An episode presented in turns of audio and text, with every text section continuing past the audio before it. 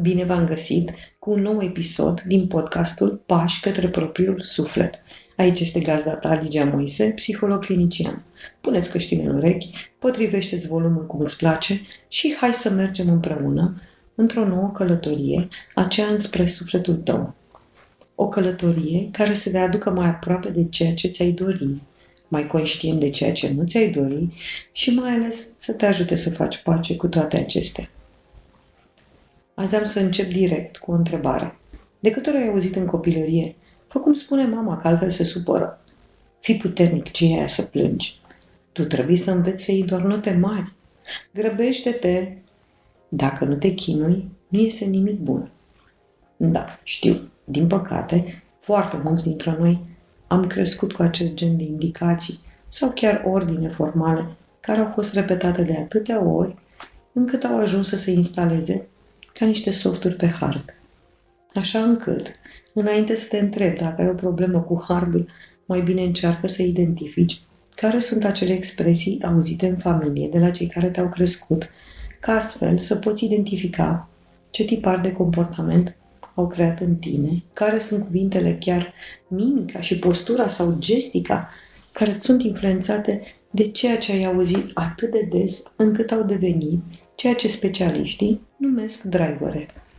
Da, acele expresii care te conduc în viață, îți determină felul în care te raportezi la succes sau la persoana de, de care te simți atras, sau felul în care răspunzi atunci când un șef sau un profesor este agresiv cu tine.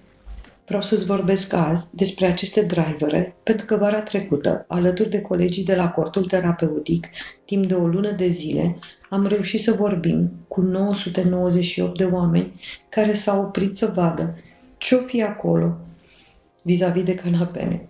Și anul acesta vom fi tot acolo, pentru că vrem să povestim cât mai multor oameni despre cât de frumoasă și eficientă și fascinantă este psihoterapia. Pentru ca să-i convingem pe vizitatori, am ales să aplicăm niște teste care relevă tocmai aceste drivere, aceste credințe limitative pe care le căpătăm încă din primii ani de viață și sunt ceva de genul sunt ok atât timp cât sunt puternic sau sunt ok atât timp cât sunt perfect sau dacă le fac oamenilor pe plac. Ne-am bucurat că 200 de oameni au fost de acord să completeze chestionarele pe baza cărora după aceea au avut discuții cu psihologii de la acord. Așa încât ne-am hotărât să centralizăm datele obținute și să tragem niște concluzii.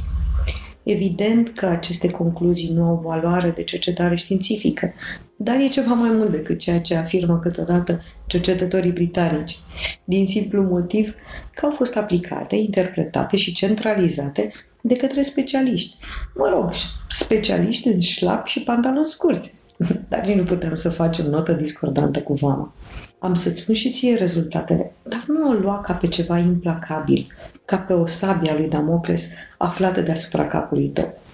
În fond, aflarea obstacolelor care te țin departe de viața armonioasă pe care ți-o dorești, au rolul de a te face curios față de ceea ce o fi dincolo de ele.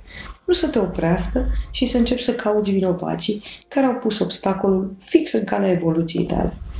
Scorul cel mai mare, atât la bărbați cât și la femei, a fost înregistrat pentru driverul Fi Perfect.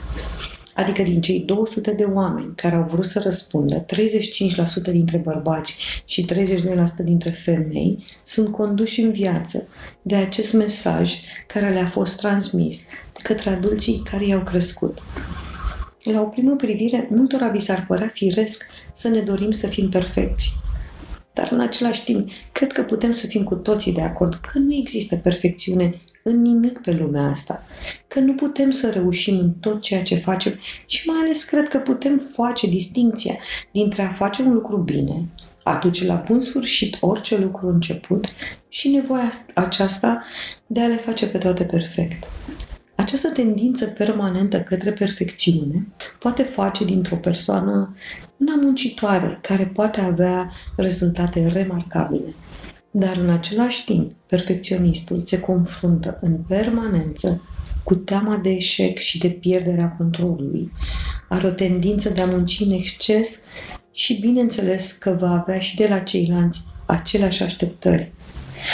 Și mai este o problemă care apare la perfecționiști. Problemă care îl va ține departe de mari succese și anume procrastinare. Teama de a nu fi criticat îl împiedică să termine lucruri, le amână până când nu mai este posibil și trebuie să se apuce de treabă și face totul pe fugă, superficial. Iar asta se va vedea în calitatea muncii sale. Cum pot ridica de pe umerii mei greutatea dorinței de a fi perfect? Zic specialiștii că există trei soluții. Râsul, lauda și redefinirea de la perfect la suficient. De ce râsul? Păi nu vezi cât ești încrâncenat? Cât de în serios le pe toate? Ce antidot mai bun există decât râsul? Mă rog, mai sunt și alte metode de relaxare, dar începe tu cu filme, cărți, bancuri. Dă-ți voie să râzi, să-ți râdă sufletul. Și după aia ajungem și la yoga. Laudă? Lauda înseamnă, de fapt, să ceri feedback, să înveți să ceri feedback, să și ceri și să poți să și primești un feedback pozitiv, care să-ți evalueze corect munca și efortul tău, ca să știi exact care este nivelul de performanță la care ai ajuns. Și astfel să fii fericit. Asta e, că e vorba de a fi perfect. Mă scuzați. Cum e cu redefinirea de la perfect la suficient? Păi, cred că trebuie să încerci să faci așa. De fiecare dată când îți dai seama că muncești excesiv sau amând lucrurile, sau pur și simplu în fiecare zi să-ți aduci aminte și să-ți spui sunt suficient de bun așa cum sunt. Sau cum îmi place mie să spun, uh, încearcă să vezi cum este să fii un imperfect fericit. Cam atât pentru acum. Să ne auzim cu bine data viitoare. Nu uita să dai subscribe și să le spui și prietenilor tăi despre podcast. Să ne auzim cu bine!